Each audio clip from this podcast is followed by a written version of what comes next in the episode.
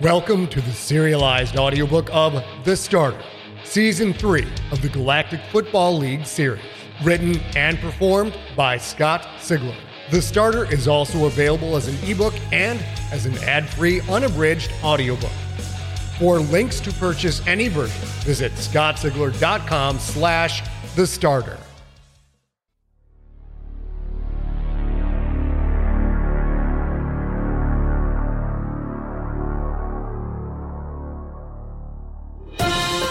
We now return you to this breaking story from the Galactic News Network. Yes, Brad, I am on the scene at what was a deadly end to a happy day. Ionath City residents were packed in tight to enjoy a parade celebrating the promotion of their Ionath Krakens from Tier 2 up to Tier 1. That parade ended in tragedy as a suicide bomber tried to rush the station. It appears that Ionath City Police stopped the bomber, but at a horrible cost. Eight police officers were killed in a blast powerful enough to knock three Lev train cars right off the tracks and leave a two foot crater in the concrete. The bomber and his two associates were killed, as were three pedestrians.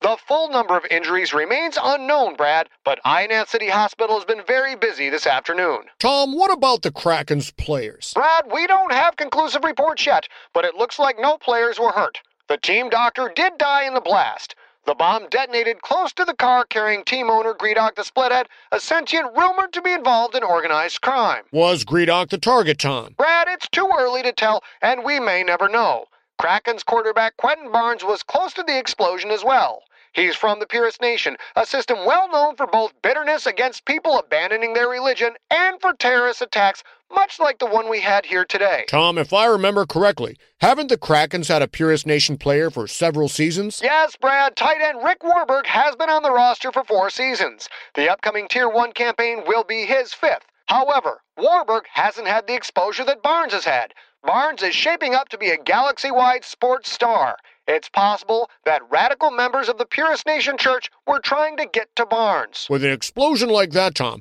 can officials even identify the intended target? No, Brad, they cannot. Apparently, all that's left of the bomber is a left shoe and a little green globule. Investigators are typing what flesh remains and running that result through intergalactic criminal and identification databases. What's more important here, Brad, is that city officials are at a loss to explain how explosives were smuggled into the dome. They have identified the chemical components of the explosive. They are confident they will add those chemicals to all entry checkpoints and nano sweep the city to find any explosives already inside. So the danger is over for now. So it would appear, Brad, but the fear is not over. This is the worst terrorist attack to hit the domed area in 40 years. Suffice to say, there will be tense times until we know for certain that the three bombers acted alone, or until any of their associates still in Ionath City are caught.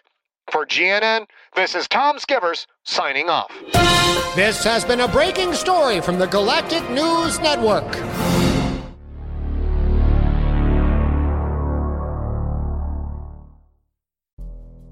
In the climate ravaged world of 2072, the city of Pura stands as a miraculous green haven. Pura is a geoengineered paradise that protects its fortunate residents from the global catastrophes of heat domes, fires, floods, and droughts. In a time when the world outside is unsafe, it's vital for Pura's existence that people rally behind the purpose of the city, and Demetria Lopez, head of the city's public relations, tirelessly promotes its idyllic image. But when she stumbles on a dark secret that, if exposed, would be the downfall of Pura's existence, she must decide who and what she's willing to protect. From Wondery, the makers of Academy and Doctor Death, The Last City stars actors Ray Seahorn, Jeannie Tirado, and Maury Sterling. Follow The Last City on the Wondery app or wherever you get your podcasts. You can binge all episodes of The Last City early and ad-free right now by joining Wondery Plus.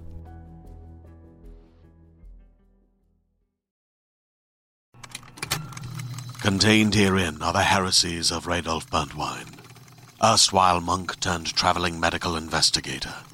Join me as I uncover the blasphemous truth of a plague ridden world that ours is not a loving God, and we are not its favored children.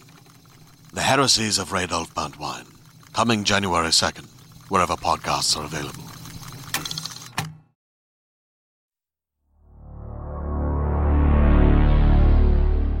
Not that long ago, Virak and Choto would have led Quentin by force, Strong pincers gripped on his triceps, perhaps his shoulders. But not anymore. They were his teammates. He was their quarterback. They walked behind him, just a step, the same way they'd walk behind a Quyth leader. The front door of the 30 story Krakens building looked like an army blockade point. High concrete barriers had been erected around the arched front entrance. Beyond them, a dozen police grav cars and cops on foot, Key and Quyth Warrior. Virak and Choto led Quentin right through the police. On the other side of the concrete barrier, Quentin saw more guards, even meaner looking than the police. These guards ran the gamut of races Quyth Warrior, Human, Key, and Heavy G. There were even a couple of Sklorno wearing their full body robes so that no area was exposed to the night air. Beyond the guards, the lobby of the Kraken's building. If you combine a museum and a shrine, you would get something similar to the lobby. High ceilings and black walls created a space that seemed to be vast and endless, like the void itself. There were even tiny lights positioned high up in the ceiling to represent the constellations and inhabited planets. Glowing team logos marked the 19 planets that had a Tier 1 franchise. Most planets had only a single Tier 1 team, but Tower, Wilson 6, and Withok each had two. The sun for Earth's system glowed brighter than all the rest, a tribute to the birthplace of football, even though currently Earth had no Tier 1 teams. In areas of the ceiling that didn't have GFL planets, animations made of glowing star dots showed famous Krakens plays and players. That sprawling high ceiling arched over 21 years of Krakens paraphernalia. Display cases showed jerseys, cracked armor, helmets of five different species, old programs. Many displays held footballs that had one quarter panel painted white, then lettered with the teams, score, and date of famous games or key statistical accomplishments. The back section of the lobby was nothing but red brick, a chunk of wall from City Municipal Field, home of the Krakens from 2662 until it had been torn down in 2673 and replaced with the current Ionath Stadium. The right side of the lobby showed the Kraken's pride and joy, the golden GFL Championship trophy from the 2665 Galaxy Bowl.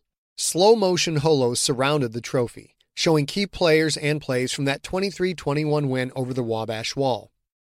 Just in front of the Galaxy Bowl trophy sat a small case that contained two things a single championship ring that would have belonged to Bobby Orbital Assault Aronik had he lived long enough to wear it, and Bobby's Galaxy Bowl MVP trophy.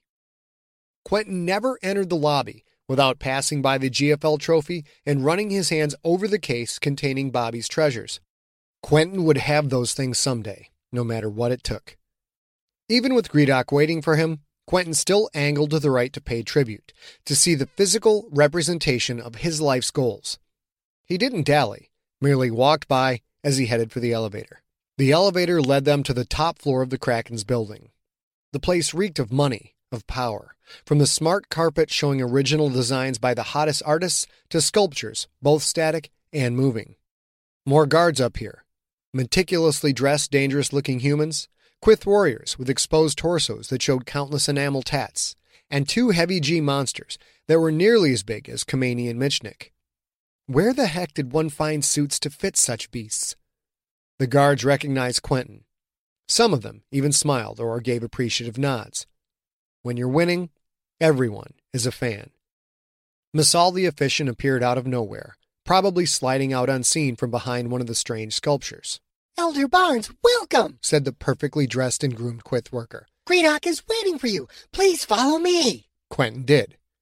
Gredok apparently kept the entire top floor to himself as his personal quarters. Masal led Quentin through the open area to a heavy door. Inside that door, Gredok's office. Quentin entered. Sure, Virak and Choto now treated Quentin like a leader, but in the office, that faded away a bit. When Gredok the Splithead was present, there was no question who was in charge, no question who was the alpha. The outer room reeked of riches, yet this inner office made it look like a slum.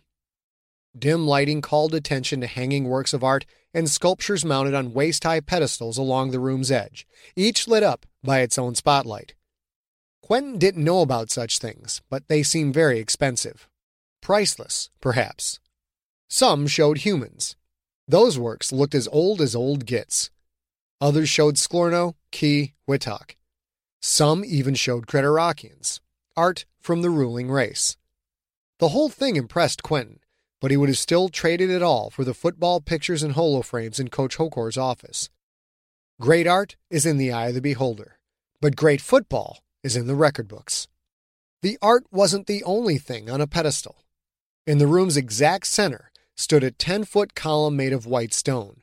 On top of it, Gredok the Splithead, reclining in a cushy black throne custom made to fit his diminutive size. The pedestal and the throne combined to raise Gredok a good 13 feet into the air. Quentin had to tilt his head back to look into the little leader's single, softball sized eye. Bonds, Gredok said, were you injured in the blast? No. No, what? Quentin sneered. No, I'm not injured, but gosh, Greedy, thanks for your concern. He knew very well Gredok wanted Quentin to call him Shamakath, like the rest of the sentients in the syndicate. Well, Quentin wasn't in the syndicate. He was a football player, not a criminal.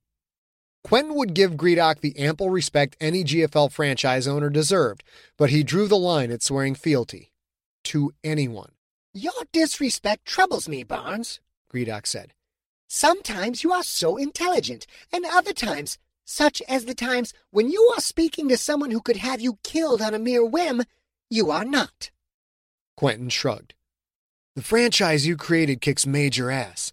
I'm just not going to grovel at your feet like the rest of those punks in the outer room. I'm your quarterback, Gredok. I am not your property. Gredok's immaculate black fur ruffled for the briefest moment, then once again lay perfectly flat. Now is not the time for that concern. I brought you here to discuss two things. My good looks and high bowling score? Another ruffle. Quentin realized he was precariously close to pushing it too far, and for no good reason. Gredok, I'm sorry, Quentin said. I'm still a little rattled from the explosion and from Doc dying in the blast. Forgive me. Gredok's fur settled once again.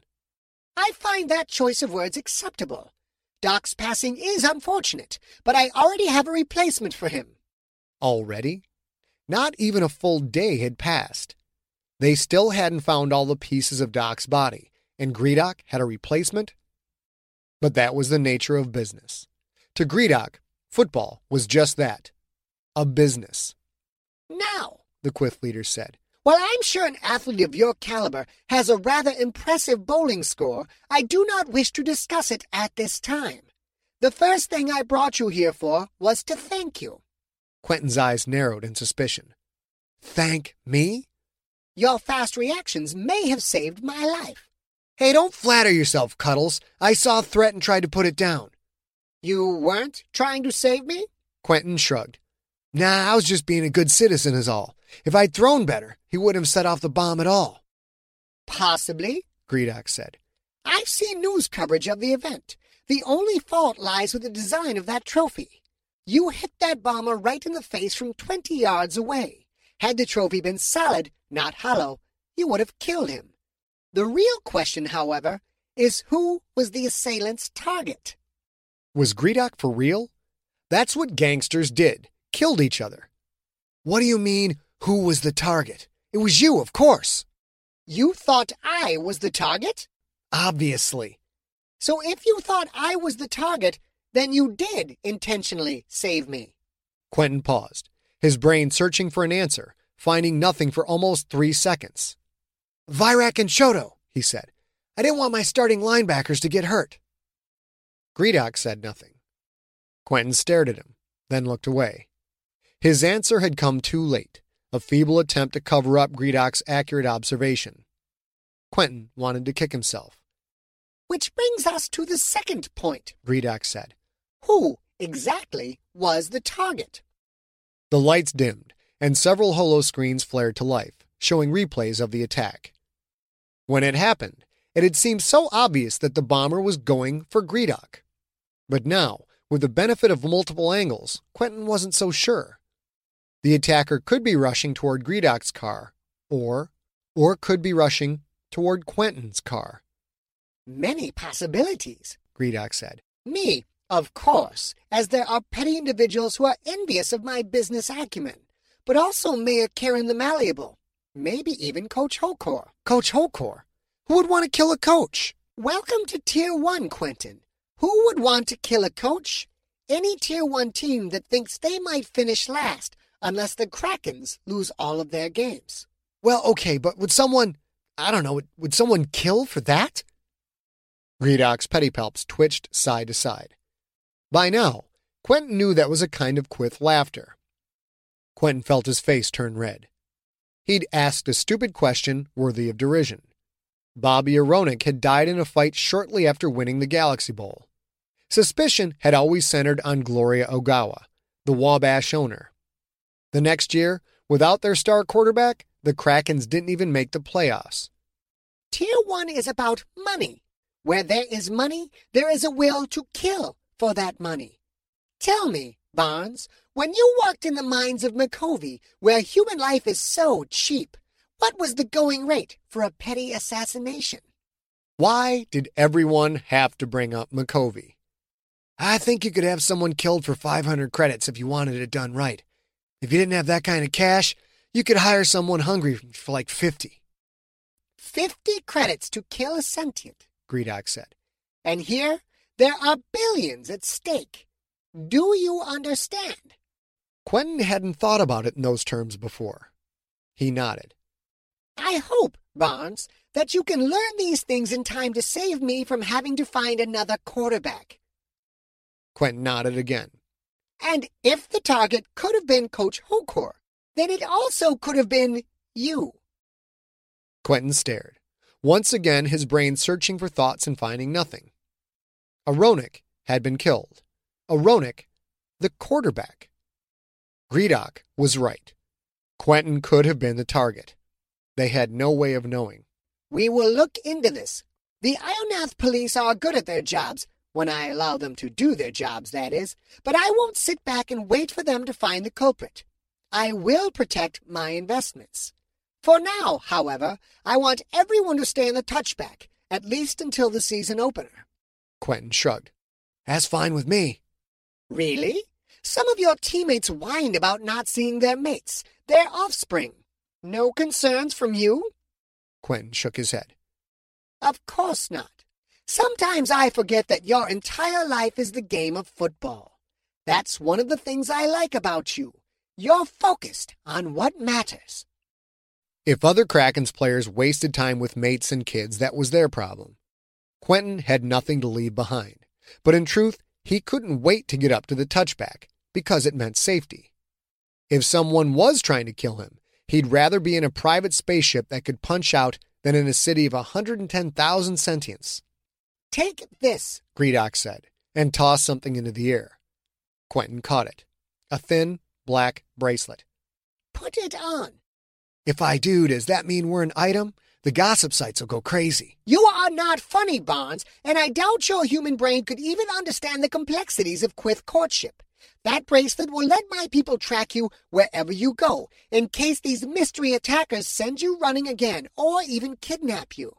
I would embed search sounders in your skeleton, but GFL regulations stipulate no mods of any kind. Commissioner Frost is cracking down on such things. Put on the bracelet. Quentin slid the bracelet over his right hand. It lightly contracted against his wrist. After just a second or two, he couldn't even feel it. Gredok waved his middle right arm, snapped his pincer. Virak, Choto, take Quentin straight to the roof. Then shuttle up to the touchback. He is the last of the team to report in. Once you are up, tell Captain Shavers to take the touchback out of orbit and find a place to hide until I can arrange for military protection. If Gloria Ogawa thinks she can stop me from beating her team, she has another thing coming. And Choto? Yes, Shamakath? Until further notice, you are to stay by Quentin's side whenever he is off ship. He goes nowhere without you, understand? Yes, Shamakath. And Barnes, Gredok said. Should you give Choto the slip, for whatever reason, it is not you I will punish. I will blame him for failing me. Now go. Quentin felt big, strong pincers lightly grab each upper arm. He turned, sharing a brief look with each of his teammates. Any delay on his part would make them look bad in front of their Shamakath. Quentin let them roughly take him out of the office. The second the doors closed on the elevator, they let go and stepped back. The three teammates headed up to the roof, to the shuttle that would take them off planet.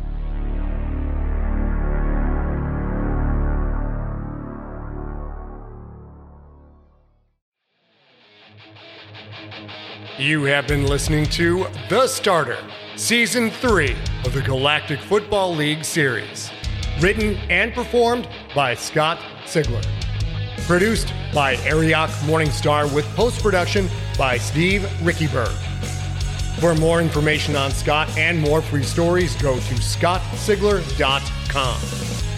Theme music is the song The Kids Are Coming For You by the band Superweapon. Superweaponband.com.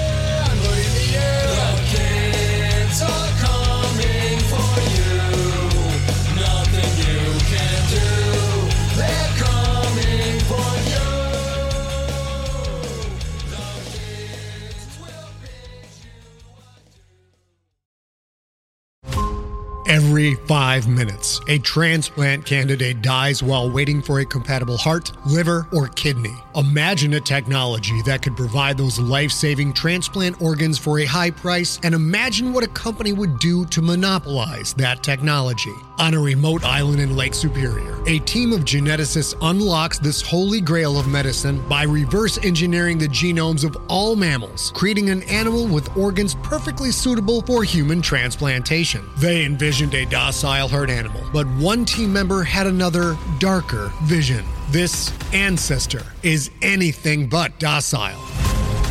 The team's work spawned something big, something evil, something very, very hungry. Ancestor is a complete serialized fiction podcast by number one New York Times bestselling novelist Scott Sigler, with all episodes available. Binge the entire story now on Apple Podcasts, Spotify, or wherever you listen to podcasts.